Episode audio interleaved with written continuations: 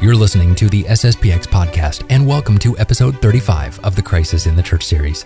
In past years, especially very recently, it has become a mandate for all Catholics to unequivocally accept all the teachings of Vatican II as sort of a litmus test as to whether or not you're a good Catholic. The Society of St. Pius X does not accept all the teachings of Vatican II. So today, Father Jonathan Loop will join us to explain why. But first, we'll start with the infallibility of Vatican II. Are all councils infallible? Does Vatican II meet this test of being infallible? And if it does, we have to accept it. We'll discuss all of this next. If you'd like to learn more about this series we're doing on the crisis in the church or go back and revisit our previous 34 episodes, or if you want to support this project, please visit sspxpodcast.com slash crisis. Now, we'll turn to our conversation with Father Loop. Welcome back to the Crisis in the Church series here on the SSPX podcast, and happy to have Father Loop join us again. Hello, Father. How are you? I'm doing very well, thank you, Andrew. And yourself? Doing fine, thank you. And we are we're recording this here towards the uh, towards the end of summertime, and Immaculate Conception Academy gearing up for 2021 2022 school year. I'm sure it's summer's Indeed. been full of a lot of preparations for you. Correct. Yes. Yeah. Well, no rest during the summertime like the kids have. yeah, for sure. Well, today, Father, we're talking about uh, the notion of whether or not Vatican II is infallible, whether or not Vatican Correct. II is something that, as Catholics, we have to believe and have to follow in order to be Catholics. Um, we hear that quite a bit from uh, from diocesan Catholics or, or, normal Catholics, I guess I should say. Um, well, you have to accept Vatican II. If you don't accept Vatican II, you're not part of the church. Um, mm-hmm. So that's what we're really talking about today, broadly speaking. Is that right, Father? That is correct. Yes, indeed. And okay. it's, it's a difficult issue because it can lead to some confusion for sure. Sure. So, where do we start with determining whether or not Vatican II, this council, was infallible or was part of the magisterium of the church, Father? Well, perhaps in one sense where we can begin, and it's in the line of what you were just saying there, are a few statements and indications on the part of a few of the authorities of the church after the council that can, in a way, lend himself to the idea okay, this is something that's infallible and has to be accepted in toto. In, in other words, everything that's contained in it must be accepted as though we're part of the Catholic faith. Um, so, for example, you know, there you have the the phrase that was first used by John the Twenty Third. Uh, in his opening or his encyclical convoking the council, which we discussed when we were looking at the preparation of the council, in which he compares the what he hopes to be the Second Vatican Council to a new Pentecost. In other words, it would seem to imply on a certain level that there is just as much of the presence of the Holy Ghost in the teachings of Vatican II as he was present in the beginning of the church. And I think we'll come back to that at the end. You also have, uh, let's say, someone like Paul VI, who, in his, uh, let's say, dealings with Archbishop Lefebvre, the early history of the society, um, was rather frustrated by the critiques that the Archbishop would bring forward, and which ultimately we'll see were uh, legitimate. Um, and he would, on some occasions, exclaim, say, for example, in a consistory to the cardinals, a gathering of the cardinals in 1975, that some people seem to think that the, the council is not binding. And he also wrote in a particular letter to Archbishop Lefebvre, and this is a very striking phrase, and here I'll quote a comment made uh, by um, of another priest, the fraternity, well, um, or by fraternity I mean the society, um, where he says that in the end, in order to go to the very foundation of this emphasis that has been given to this council, which ultimately claimed it was only pastoral. Paul VI, in a letter that he wrote to Archbishop Lefebvre on the 29th of June in 1975, finished the letter by saying this. So the Second Vatican Council does not have a lesser authority, and under certain aspects is even more important than that of Nicaea. Oh, wow. Now, uh, just for situate our listeners, in the Council of Nicaea, is effectively the first ecumenical council, if one does not include the Council of Jerusalem, which was recorded in the Acts of the Apostles. And it was held right after the Peace of Constantine in 325. So the church had just now been granted a legal status officially, and you had had the end of all the persecutions. And so for the first time, you have gathered uh, representatives of the church from throughout the world.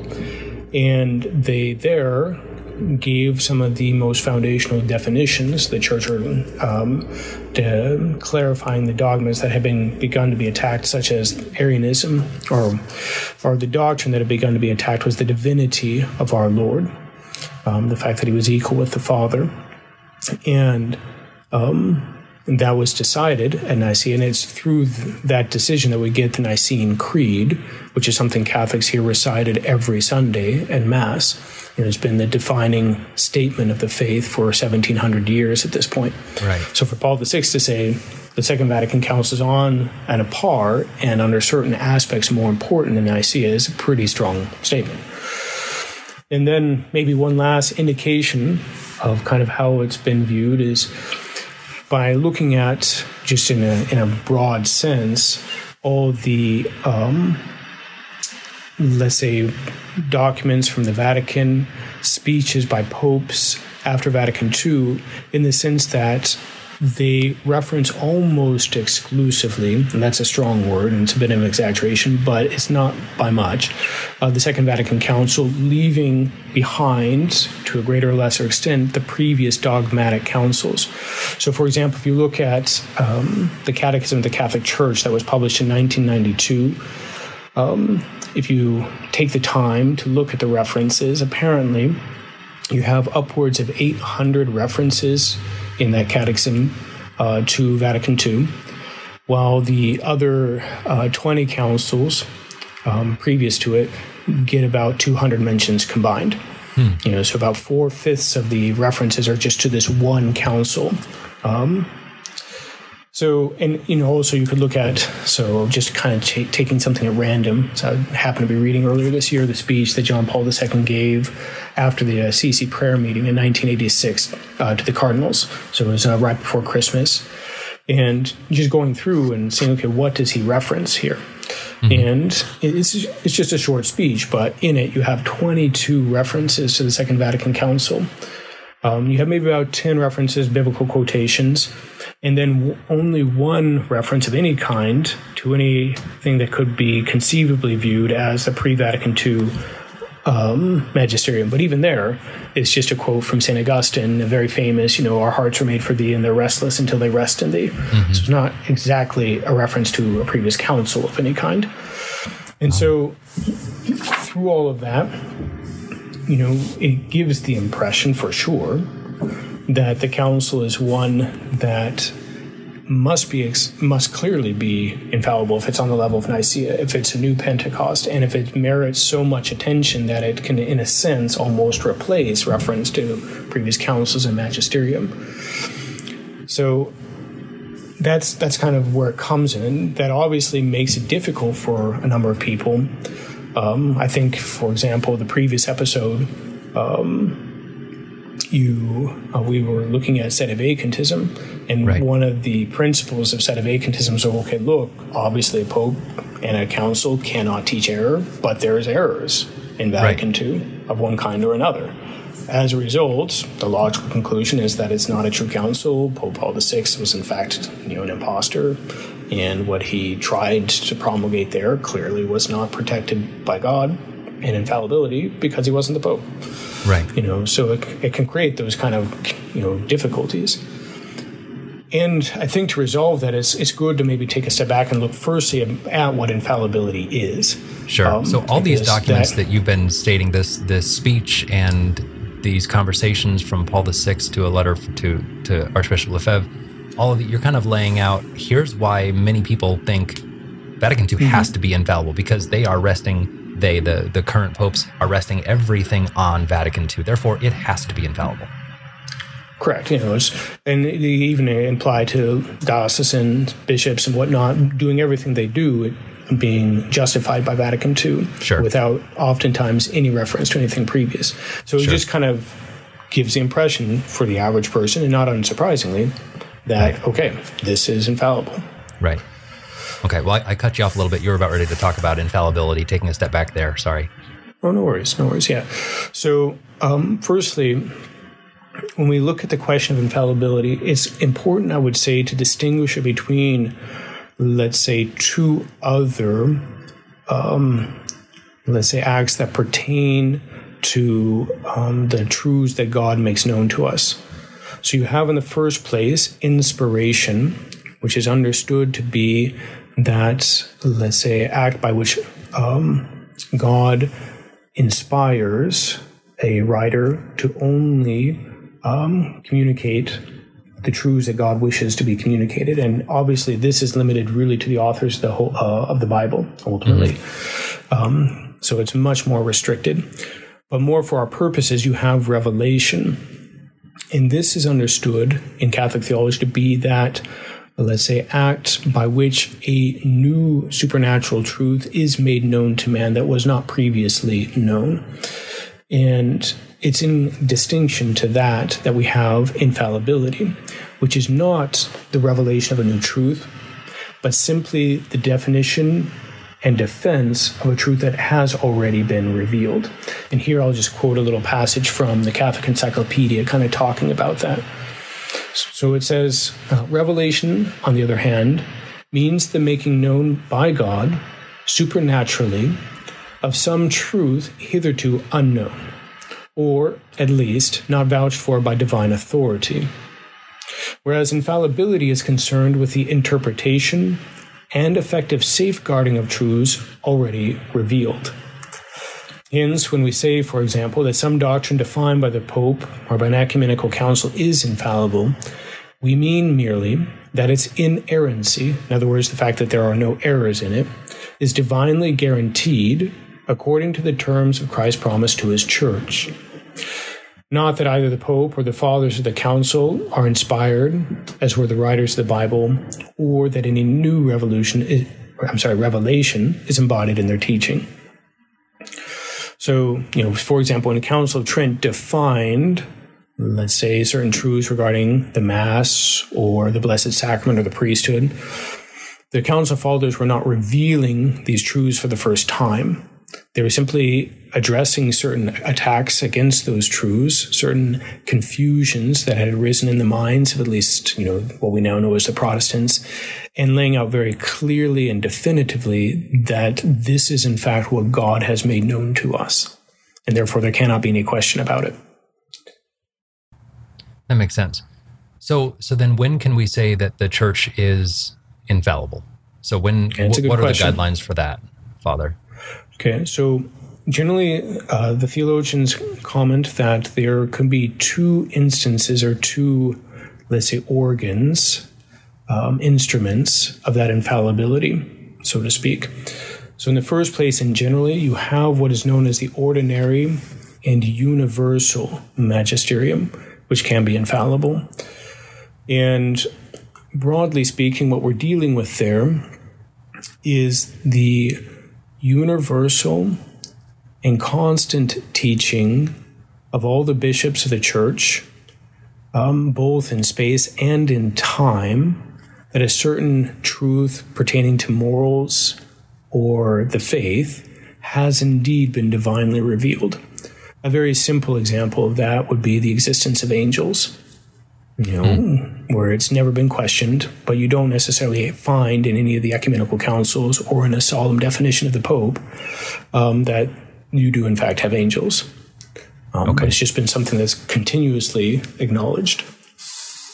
Um, so, and um, it's important to note several things about that um, that it has to be dealing with a question of faith or morals that has been revealed, and they're treating it as having been revealed by by God in the course of um, the time of the Old Testament or the New Testament up until the death of Saint John the Apostle.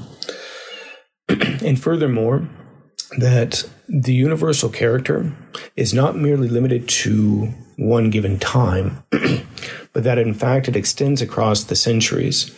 Um, it's something that successive generations of bishops have consistently taught. Um, so there was not a few times when, let's say, Archbishop Lefebvre would be giving interviews to the press or something like that, and they'd uh, question would not infrequently arise. Okay, well, look, don't you feel a little bit out of place? You know, you're basically alone uh, in the face of the entire Episcopal body throughout the world saying that you have a problem. Right. You know, I was just listening to a podcast where he was, or not a podcast, actually, I'm sorry, uh, a spiritual conference that he gave to seminarians at Écône right after he published his open letter to Pope John Paul II the second in 1983. And he had initially hoped to get a lot of bishops to sign this. He sent out, you know, uh, he meant to send out copies to all the former members of the Coetus International, um, uh, Patrum, you know, the conservative uh, bishops at the Second Vatican Council. And in the end, all he could get was Bishop de Castro Mayer from Brazil, a retired bishop. Um, and so it's just these two uh, two bishops giving this open letter to the Pope, but saying there's these terrible things that are going on in the church, you know, all these errors that are being allowed to be promulgated in silence from the rest of the bishops, or in some cases, outright opposition. So the, these journalists like, don't you feel a little bit, I don't know, out of place? And there's no response. So I was like, no, no, I, I feel perfectly comfortable because I'm in the majority. Because all the bishops of the previous centuries are on my side. You know, I mean, he didn't quite put it in that colloquial way, but it's the basic right. point. Yeah. Um, and so, in a sense, he's appealing to that aspect, the ordinary and universal magisterium. So the ordinary magisterium, it's it's something that it's a it's a truth that has been continuously taught by the church, like you said, like like angels. This is something that has never really been questioned. Successive generations, centuries have all just assumed or proclaimed that this is this is accurate without it being officially this is accurate. Correct. And okay. for that reason, it's a little bit unclear, right? In a sense, because um, you know you have theologians like Father Van Noort or whatnot who comment that you know you have a series of acts which, taken in their totality, indicate that you're dealing certainly you know, with a truth that is infallibly uh, revealed by God. You know, however, that can lend itself to ambiguities on occasion. Um, and as a result, the church or our Lord, we could say, did provide his church with another means by which that infallibility could be exercised, in which, in other words, you could have an authority to definitively state that this or that truth was revealed by God, or that this way of looking at it is in fact wrong and must be rejected. And that's where we come to what's known as the extraordinary magisterium. Excuse me. Um, and here, this can be exercised in two different manners, um, where you have this exceptional um, definition. The first of those uh, deals with perhaps the most famous, is, which is the papal definition, papal use of, of that uh, charism of infallibility. It's, of course, one that a lot of Protestants have a great deal of difficulty with. Um, and this was defined certainly, although it was held before, again, coming with that idea that we're not revealing a new truth, but it was defined uh, conclusively um, at the First Vatican Council in 1870 in the Decree of Pastor Aeternus. And here it's just interesting to read it because you can kind of get a sense of how a, in fact, an infallible uh, definition can be given. So the church fathers, and ultimately under Pope Pius IX, uh, wrote as follows We teach and we define as a divinely revealed dogma that when the Roman pontiff speaks ex cathedra, that is, when in the exercise of his office as shepherd and teacher of all Christians and of the whole church, in virtue of his supreme apostolic authority, he defines a doctrine concerning faith or morals to be held by the whole church. He possesses, by the divine assistance promised to him in Blessed Peter, that infallibility which the divine Redeemer willed his church to enjoy in defining doctrine concerning faith or morals. Therefore, such definitions of the Roman pontiff are of themselves, and not by the consent of the church, irreformable. So, it makes it very clear, firstly, that this is being taught as something divinely revealed, as something that God has made known to us. and then specifying the very various conditions of it. And normally it's broken down into four. You know that the Roman pontiff, as the successor of Peter, you know, in his supreme apostolic authority, um, teaches a doctrine concerning faith or morals and wills that the whole church accept it. Is that intention? At that point, it is certain that the Holy Ghost will protect him from making any mistake or making an error, which is, of course, what we mean by it being infallible. So, yes, and that's obviously very important. And another aspect, another thing that's important to comment on here, in with respect to this papal infallibility, is that it's not something that's unlimited. You know, there's a certain uh, precise um, character that it has, and the Council Fathers made this explicit in the same document. And they say that, quote, For the Holy Spirit was promised to the successors of Peter, not so that they might, by his revelation, make known some new doctrine, but that by his assistance they might religiously guard and faithfully expound the revelation or deposit of faith transmitted by the apostles. So, in other words, what they're saying is that he's not been granted the power to give new revelation. Is basically what that would mean based on what we were saying earlier. Um, all that he can do is say certainly that this is part of revelation, this is not, um, and this is the way it has to be understood. So he he would not be able to say there's a fourth person of the Holy Trinity. For, for example, instance. right? For instance, and so, and in fact, uh, maybe we can even clarify there that um, there, for example, we'd be dealing with a contradiction to what had been previously taught. You know that right. there are three persons, the Trinity, but here it's even going further and saying that he can't reveal anything that's true and must be held by all Christians um, simply new. Okay you know that all revelation all revelation that has to be accepted by christians in order to save their souls was ended with the death of the last apostle. So in other words god's not going to suddenly make um, known some reality that he's hidden up until this point to us you know even if it doesn't contradict previous teaching.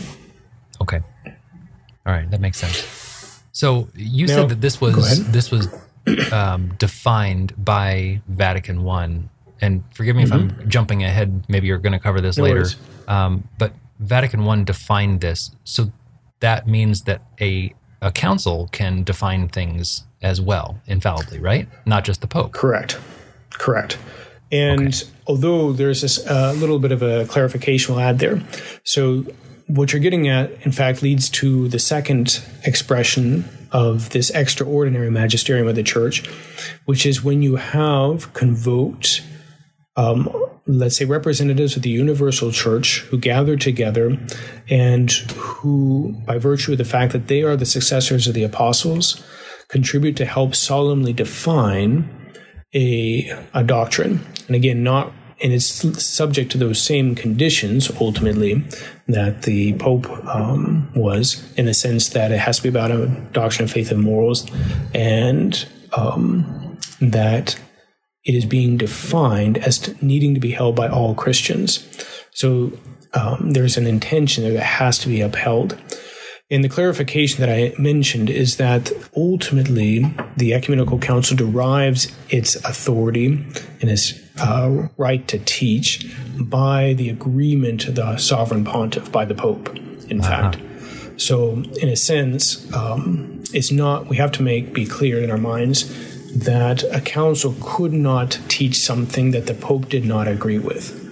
You know, in fact, um, I think that well, that can be helped clarify by looking at a few examples in history.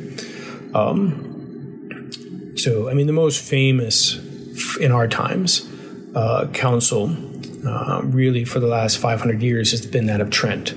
You know, um, a council that was drawn up in order to really address the attacks and the criticisms and the new novel teachings of the Protestants. And that kind of overshadowed much of the, um, let's say, uh, magisterium of the church for the next 400 years. Then you have Vatican I.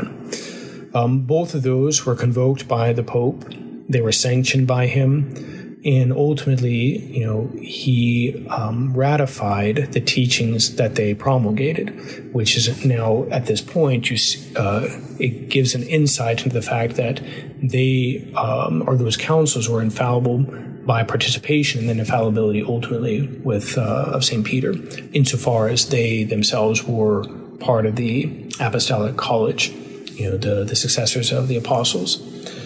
Um, but you do have historical instances where you have um, gatherings of bishops um, which are opposed by the popes, and as a result are not acknowledged as ecumenical councils, you know, at least by the church. Um, perhaps one of the more uh, easy illustrations of that historically is um, a council that was held in 449. So we're going way back in history um, in Ephesus. And it was called by, uh, let's say initially, by a the patriarch of Constantinople, Dioscorus, in order to address a few things, amongst which was the question as to whether or not our Lord had one or two natures, whether he was simply divine or whether he still indeed had a distinct human nature. And so, the Pope at the time, Leo the Great, or Saint Leo the Great, um, did in fact send representatives and legates to the council, indicating that he was willing to, you know, condone it on a certain level. However, things did not go particularly well and um, the the bishops there, under the influence of Dioscorus, um, basically kicked out the legates. Um, didn't allow them to take an active part. In fact, St. Leo had written a letter that he wished to have read there and wished to have agreed to by the members of the council, and was uh, the legates were not allowed to read it at all. And then they proceeded to make their decisions. And at um, the end of the uh, the proceedings, the legate of the Pope, basically, uh, according to some accounts, simply said one word: "contradicitur."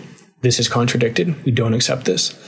And, and of course, went back to Rome, relayed everything that happened, and Saint Leo the Great basically um, completely rejected the the teachings of the council, um, and going so far as to call it a robber um, council. And two years later, you had another gathering, this time again in Asia Minor, uh, at a city called Chalcedon, um, where that letter that St. Leo uh, had written was in fact read and ratified and agreed to by everybody, all the bishops there. And you, and then St. Leo, um, for his part, ratified its decisions. And that means that it's recognized as an ecumenical council, whereas the one held two years previously in Cal- or in Ephesus is not.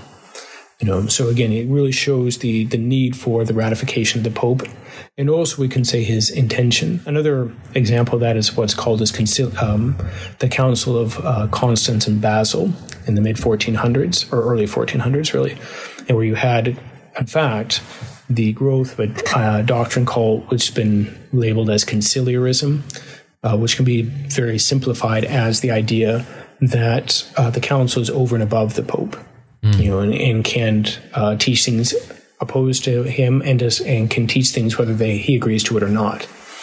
Um, and that was in part uh, a response to the confusion that had arisen as a result of the Great Western Schism, which had just ended at the Council of Constance when you know, the, the, the true pope and the two anti popes both uh, resigned all three, I should say, resigned, and their, their new pope was elected, Martin V. And so some uh, churchmen are like, okay, look, that was crazy.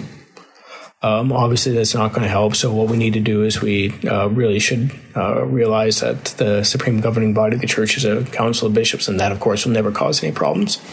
You know, so and eventually, so at the Council of Basel, it was convoked by um, Pope Martin V uh, kind of at the recommendation or the request of the church fathers at the Council of Constance, but eventually dimi- uh, disbanded. He's like, okay, look, we're done, you know, right. because basically they were trying to usurp um, his authority. So it's it's kind of so similar again, to the principles that we looked at when we were talking with Don Tranquillo about collegiality, where the, the jurisdiction yep. of the bishops comes from the Pope. In this saint, in this instance, the the jurisdiction or the power of a council is the power of the Pope. It is it is shared by him with the council in mm-hmm. a sense. I'm probably oversimplifying it, uh, but mm-hmm. it it relies on that power, that authority that the Pope has, and that's not really the the quibble here with Vatican II. Obviously, the popes during Vatican II and after have agreed with everything Vatican II said, but it is mm-hmm. interesting to see that distinction. It is, but it also touches on the question of Vatican II because it depends on the intention of the Pope.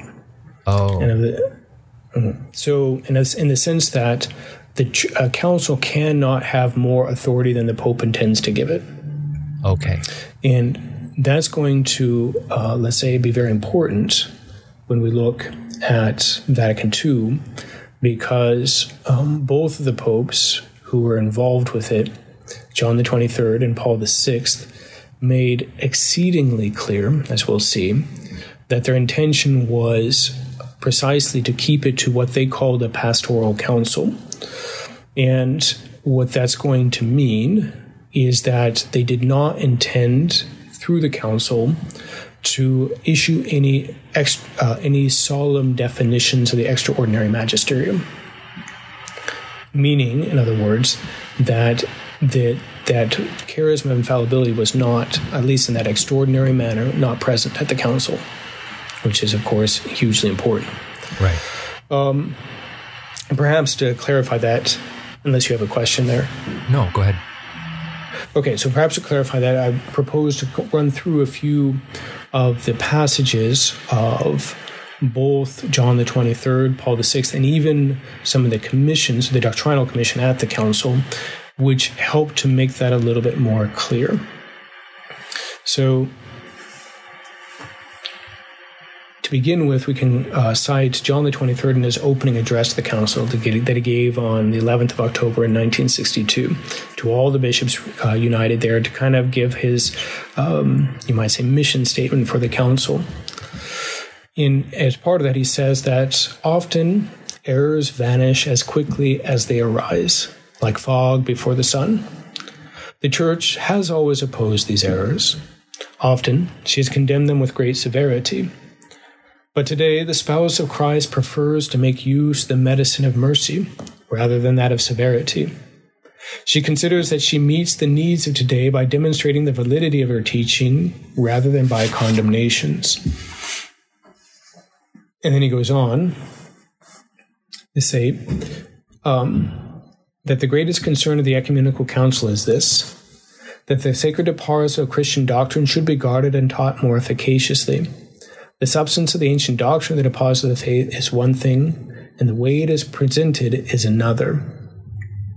So, a couple of things to take note from there. So, firstly, he makes it clear that his intention is not to make a point of condemning error. It's not going to be the emphasis that he wants the council to have.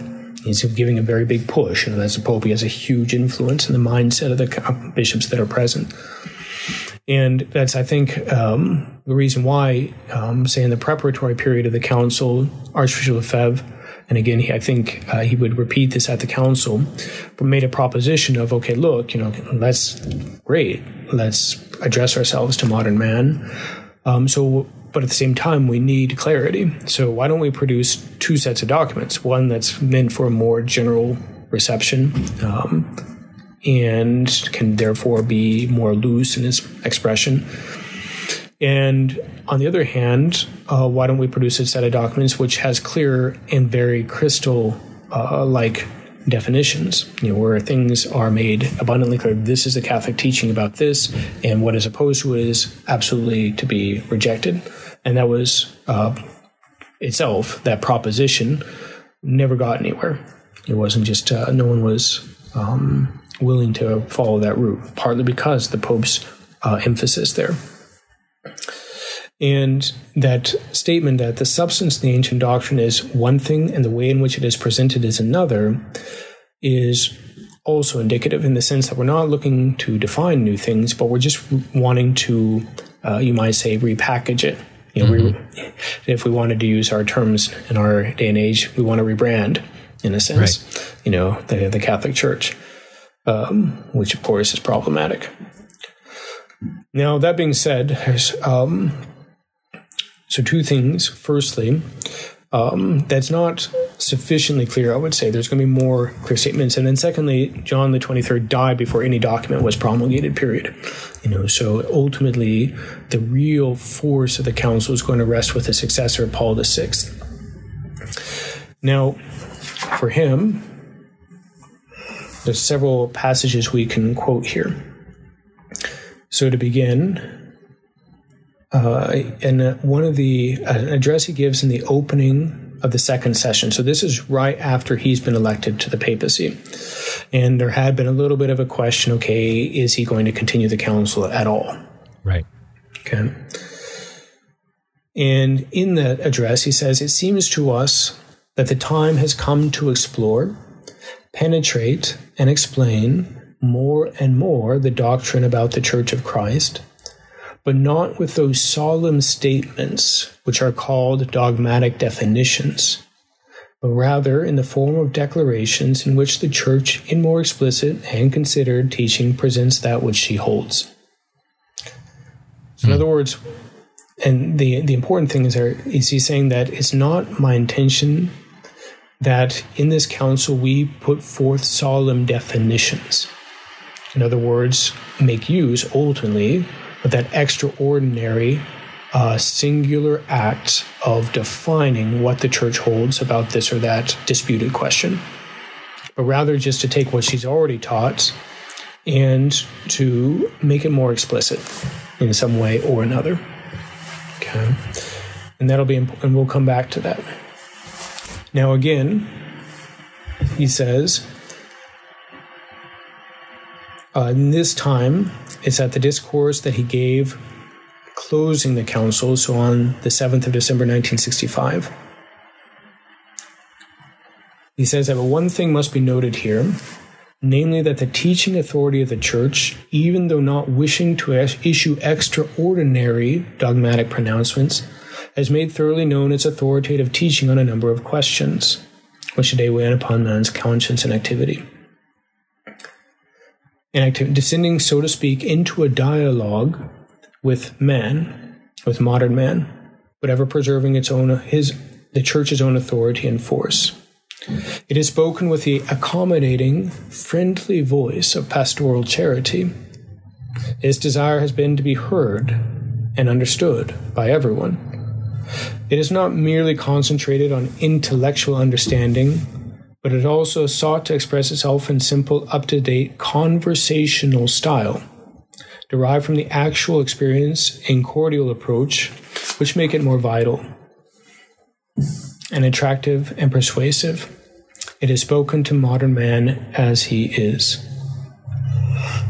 Okay, so it's again at the very beginning of that. There's a rather long quotation, and I apologize, but at the very beginning he says the the council did not wish to issue any extraordinary dogmatic pronouncements, but to give an authoritative teaching, but which ultimately at that level is going to be nothing more than a continuation of the ordinary and universary magisterium, which is authoritative right. to that extent.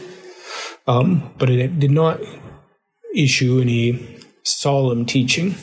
And he makes that again clear at that point. And then perhaps one more quote. Okay. And this is taken from a general audience that he gave just a few, basically a month after that closing discourse. So this is in January of 1966. So he's just addressing people. And he says that those who ask, what is the authority? The theological qualification which the council wished to attribute to its teaching knowing that it has avoided giving solemn dogmatic definitions, committing the infallibility of the ecclesiastical magisterium. And the answer is known to those who remember the conciliar declaration of March 6, 1964, and repeated on November 16, 1964, that given the pastoral character of the council, it avoided pronouncing in an extraordinary way dogmas endowed with a note of infallibility. Um, so it's fairly strong, you know. Right. Can, can I um, ask real quick why why did they not want to both John the Twenty Third and Paul the Sixth? It seems like they were of the same mind to not make this a dogmatic council. Why why not? that's a long question, I think. Okay. Um, so maybe and, not here. yeah, but. just and very simplistic answer to it. I think a couple of reasons. Firstly, because to a greater or lesser extent, they viewed those efforts of uh, defining things as part of a, let's say, closed mindedness in dealing with modern man. You know, that um, there is this great, you know, going back to what Paul VI said uh, in that quotation from the end of the Second Vatican Council, he says that, you know, it is not merely concentrated on an intellectual understanding, but has sought itself to to express itself in a simple, up to date conversational style. We want to be pastoral. We want to reach modern man where he is. And that's the very end of that quotation I cited. It has spoken to modern man as he is. And modern man doesn't like, you know, clear, precise, scholastic definitions of things. You know, he's much more loose in how he approaches things outside okay. of, let's say, modern science. Yeah, that makes um, sense. So I mean, that, that's just a very broad thing. of course, you know, you, one could also say that, you know, um, for some of the people who wanted to update the church, like the liberals within the church, they wanted to avoid those kind of clear definitions, precise, so that through the ambiguous language they could plant, you know, the time bombs or whatever you, however you wish to call them, that they could later exploit in their and, in their sense. And that's kind of why I was asking that. I was wondering if, I mean, they had they had to have known that what they really wanted to publish, if they did it dogmatically, it would have been a contradiction, and that would open up a whole other mm-hmm. can of worms that they would have had to then deal with. So much easier to make it pastoral and make it ambiguous than to try to fight against facts. Mm-hmm. Yeah, I mean, in simply put, I mean, if they had come down with that degree of clarity, we're going to solemnly define that it is, you know, we're part of divine revelation that every man has, you know, an individual right to practice Buddhism. Right. You know, you know, and a lot of bishops like, wait, wait, wait, what? no, no, that's not right. Wouldn't you know, work. And there would have been, um, so, and just perhaps, um, and maybe just as a, a final note there, uh, we can refer to Cardinal Ratzinger, um, who, in a speech that he gave to some bishops of Chile in 1988, in fact, just after um, the consecrations uh, that Archbishop Lefebvre performed, he told them, or I'll just quote a, a, a passage from a writing of another uh, fraternity or society priest. Um, so, in a, in a, discourse that he pronounced on the 13th of July, 1988, before the bishops of Chile, and kind of putting a conclusion to the consecration that had been just done by Monsignor Lefebvre, Cardinal Ratzinger, obviously the future Benedict XVI, has um, um, kind of discussed and stated about Vatican II the, and made the following statement that the truth is that the Council has not defined any dogma and that it's desired to hold itself on a more modest level, being simply a pastoral council. You know, and at this point, he's the uh, prefect of the Congregation of the Doctrine of the Faith, the successor of the Holy Office, and he had participated not as a bishop at the council, but as a as an expert. And he's simply stating that, okay, it did not intend to define new uh, dogma in the sense of clarifying and taking something that had not previously been true or a dogma and um, solidifying it. It's really okay. what we have to mean there. So that comes back now to the question is it infallible? Is right. Vatican II infallible? And I think what we can answer initially is that it's not infallible in the sense with the extraordinary magisterium. And that's the supreme authority of the church has made it abundantly clear that it did not intend to define anything in an extraordinary or solemn manner. It's just, and here I'll quote a, a theologian, it's not in the society circles, is a priest named Father William Most. He's written a book that maybe some of your listeners will know uh, called um, Actually, I forget it, but it's about Our Lady, which is a very good book. I just um, finished um, it myself. Actually, it is good. Okay, great.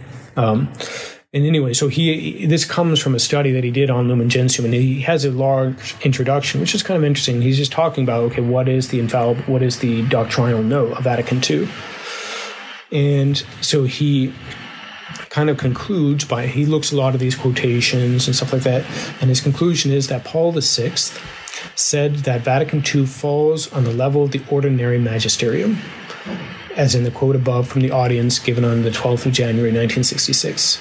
This means we have nothing on the highest level of the magisterium, any solemn definitions. So again, this is not a society priest. It's just a, you know, a theologian looking at the statements of Pope Paul VI, etc., and concluding, okay, look, that means it's not an act of the extraordinary magisterium. You know, it's at the most at the level of the ordinary magisterium. Okay. Um, so to look then at that, we can, I would say, state uh, certainly that some parts of the um, Vatican II could potentially fall under the infallibility of the ordinary magisterium. But all that would mean is that it's simply repeating what the church has throughout the ages taught as infallibly true. Now, um, perhaps one example of that is, in fact, from Lumen Gentium, talking about papal infallibility. And just to give a portion of that section, uh, Lumen Gentium states that the Pope's definitions of themselves and not from the consent of the Church are rightly called unchangeable. For they are pronounced with the assistance of the Holy Ghost, an assistance promised him in the blessed Peter. So they need no approval from others, nor is there any room for an appeal uh, to any other judgment. Effectively, it's just reiterating what Vatican I taught, mm-hmm. which itself, you know, is just a solemn definition of what the Church had and always believed. And so we can say with reason that that is infallible. You know, that part, that section of Vatican II is in fact infallible because it's an expression of the ordinary and universal magisterium. And we can say that it's part, in, in part, this is what Archbishop Lefebvre had in mind when he stated, you know, to that he was willing, let's say, for example, in the protocol of 1988, of May of 1988, that he signed, um, that he's willing to accept Vatican II in the light of tradition. You know, in other words, insofar as it agrees with the ordinary universal magisterium and other pronouncements of the extraordinary magisterium. And in some instances, yeah, we have no problem with that because it's just a reflection of what the church has always held. And this is why, and I, and I think in another instance, and I may be totally misremembering, so please correct me if I'm wrong, but I, I believe sure. he did say that there was plenty in Vatican II that was perfectly good and perfectly fine. Um, what you might be thinking of perhaps is I remember Bishop Fellay making a comment along those lines. That was it. It's, it's also possible that Archbishop Lefebvre did as well. I, I, don't recall anything off the top of my head, but I know that Bishop Fellay made that, and it's it's true. Things like this, it's like okay, there's no question, there's no doubt because right. it is our faith. This right. is the but you know the Pope is as the successor of Peter, infallible. No one can appeal his definitive judgments. You know, right. especially on matters of faith and morals. Okay. Um, now, because you know, what we're saying is that it's infallible when it is, let's say, an expression, a faithful expression of what the church has always taught. We can also say that in neither case, let's say, uh, can a doctrine which opposes the perennial teaching of the church be protected by infallibility. It couldn't be protected under an extraordinary um, a claim to an extraordinary act of the magisterium or a claim that it's part of the ordinary and universal magisterium you can't the church cannot um, either contradict what she has taught in the past nor again as we were talking earlier define something that's not included in revelation. That's simply new. Um and yeah so uh, like the church is specifically definitively and infallibly stated in vatican i that even the most solemn use of her infallibility cannot introduce new doctrines. Okay? So neither could a council do so, cannot reveal new doctrines. And here, just as an interesting note, it's perhaps worthy of uh, attention to, uh, to, cite a certain passage from Ecclesia Dei Adflicta. You know, that document wherein John Paul II uh, stated that, oh, you know, um, Archbishop Lefebvre, by committing this schis- schismatical act, um, has excommunicated himself, etc., etc., etc. Anyways, he goes on at a certain point saying, look, we obviously this is a call for attention for ourselves in the church, and we have to review uh, and get a better understanding of certain doctrines so as to help these people. In other words, those who don't have the understanding of the living tradition. And here I'll quote him directly. He says, Indeed, the extent and the depth of the teaching of the Second Vatican Council call for a renewed commitment to deeper study in order to reveal clearly the Council's continuity with tradition. And here's the interesting point especially in points of doctrine, which, perhaps because they are new, have not yet been well understood by some sections of the Church. In other words, he's acknowledging that there's new doctrine here, which is precisely what the Church cannot do.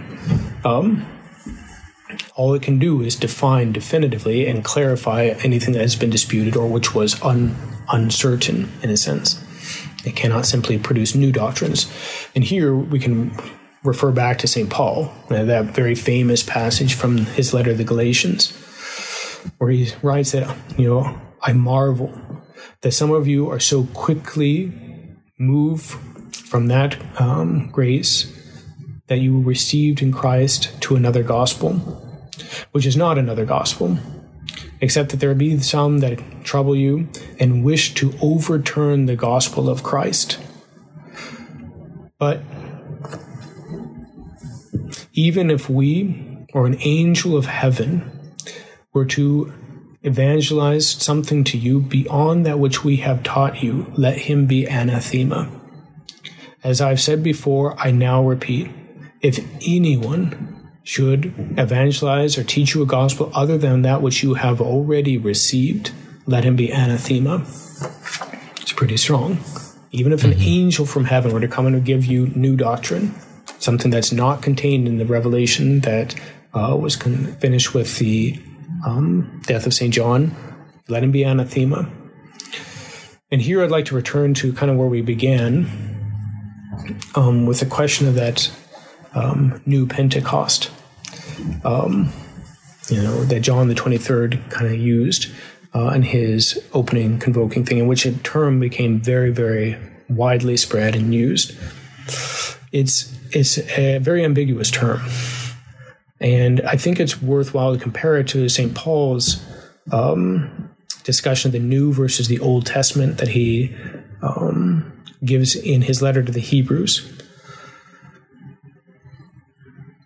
He says in it um, that if the first testament had been lacking um, any fault, had been perfect, there would not have been any need to seek for a second.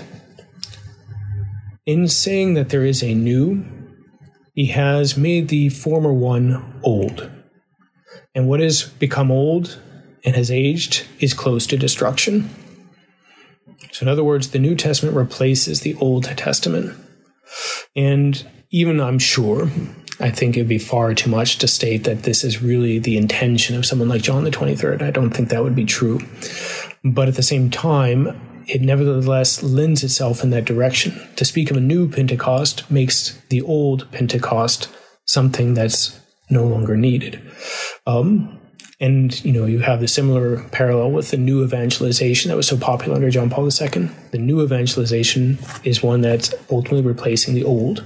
Right. Even if that's again, they would not admit it, but it's the reality of the situation. Um, and so ultimately, you know, all those points of doctrine, you know, which we've seen in some detail, that in one way or another are at odds with what the church has always taught certainly cannot have any claim of any kind to the protection of that charism of the infallibility that was promised to St. Peter and to the apostles. And as a result, are not only legitimately open to question, but in those cases where they manifestly go against what the church has always taught, have to be re- re- repulsed, have to be rejected.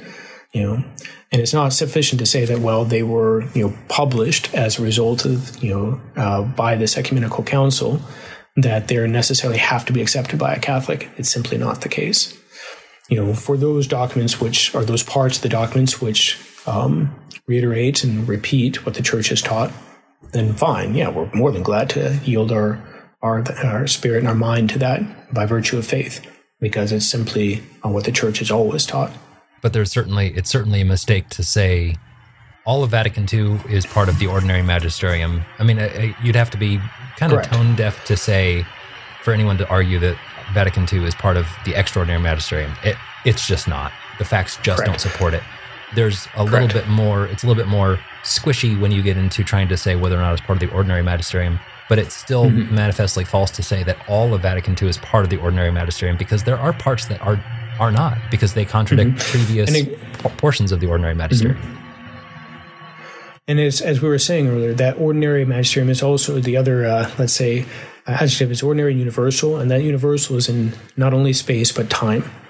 You know, so those things that contradict what has been part of the universal magisterium in time cannot be lay claim to being part of that ordinary magisterium. I have kind of a silly question. Um, Sure. Uh, we might cut this part out. I don't know. Um, at what point do things become part of the ordinary magisterium? Like, if, if uh, could Vatican II exist for 300 years, and now because it's existed for 300 years, now it becomes part of the ordinary magisterium? I mean, I kind of know the answer to that, but No, I mean, another way to answer that is the source of the magisterium is revelation. ah, You okay, know, so only those things could ever be part of the ordinary magisterium, which merely means the teaching of the the bishops as the successors of the apostles, which was in fact revealed by our Lord uh, to the apostles and to the church up until the death of Saint John. So um, it's not merely the fact that something has been around for a long time that it becomes part of the ordinary magisterium, but again, that there was the other qualification is that these things are taught by all bishops throughout all time as revealed by God through our Lord Jesus Christ by the Holy Ghost. Um, and it's simply impossible that something like um, ecumenism be said in any uh, you know, at least the ecumenism of the Vatican, Second Vatican Council, as let's say illustrated by Assisi, uh, the prayer meeting, which John Paul II said was a living catechesis of what a Second Vatican Council was all about. This is a pretty um, amazing statement. right. Um, there's just no way that they could ever be legitimately claimed to be have been revealed by our Lord Jesus Christ. It's just no way. I have uh, one more question before before we we close up here, Father. Um, when I was editing some of the previous episodes, I was looking at the documents from Vatican II, um, and a couple of them say "dogmatic constitution." That's the title of these documents. Sure. I think Lumen Gentium is one of them, maybe. Yep. Um, so it says dogmatic constitution. So does that mean that that document is dogmatic? I know you kind of already answered it by saying that the popes Sure. had no intention of it being uh, part of the, uh, had no intention of Vatican II being an extraordinary uh, magisterial council. But is that document dogmatic then? Well, it yes. I mean, but what we mean by that is that it deals with dogma. It doesn't necessarily indicate the manner in which that dogma is dealt. Okay, so there are certain dogmas that are treated in there. For example, I mean, as just an illustration of that, that quotation I gave from uh, Lumen Gentium about the authority of the Pope and his ability to define things, you know, is a dogma and it's being treated in this this constitution. It's not being defined because it already was defined by Vatican I, but um, the fact that it's being treated there gives um, the occasion to call the Constitution dogmatic. But again, the um, as to whether or not a dogma is defined, that depends on the intentions of those who publish or you know uh, promulgate the document. Okay. All right, that makes sense. Um, well, th- this is this is interesting. I've I've known bits and pieces of this, but thank you for putting it all together in in one concise uh, portion for us, Father. That definitely helps, and it's it's good to know that uh, very clearly that difference between the extraordinary magisterium and the ordinary magisterium. That's uh, extraordinarily helpful. Very good. Well, thank you very much for your time. Thank you, Father. Look forward to see you, seeing you again. All right, very good. Thank you for listening to and watching episode 35 of our Crisis in the Church series here on the SSPX podcast.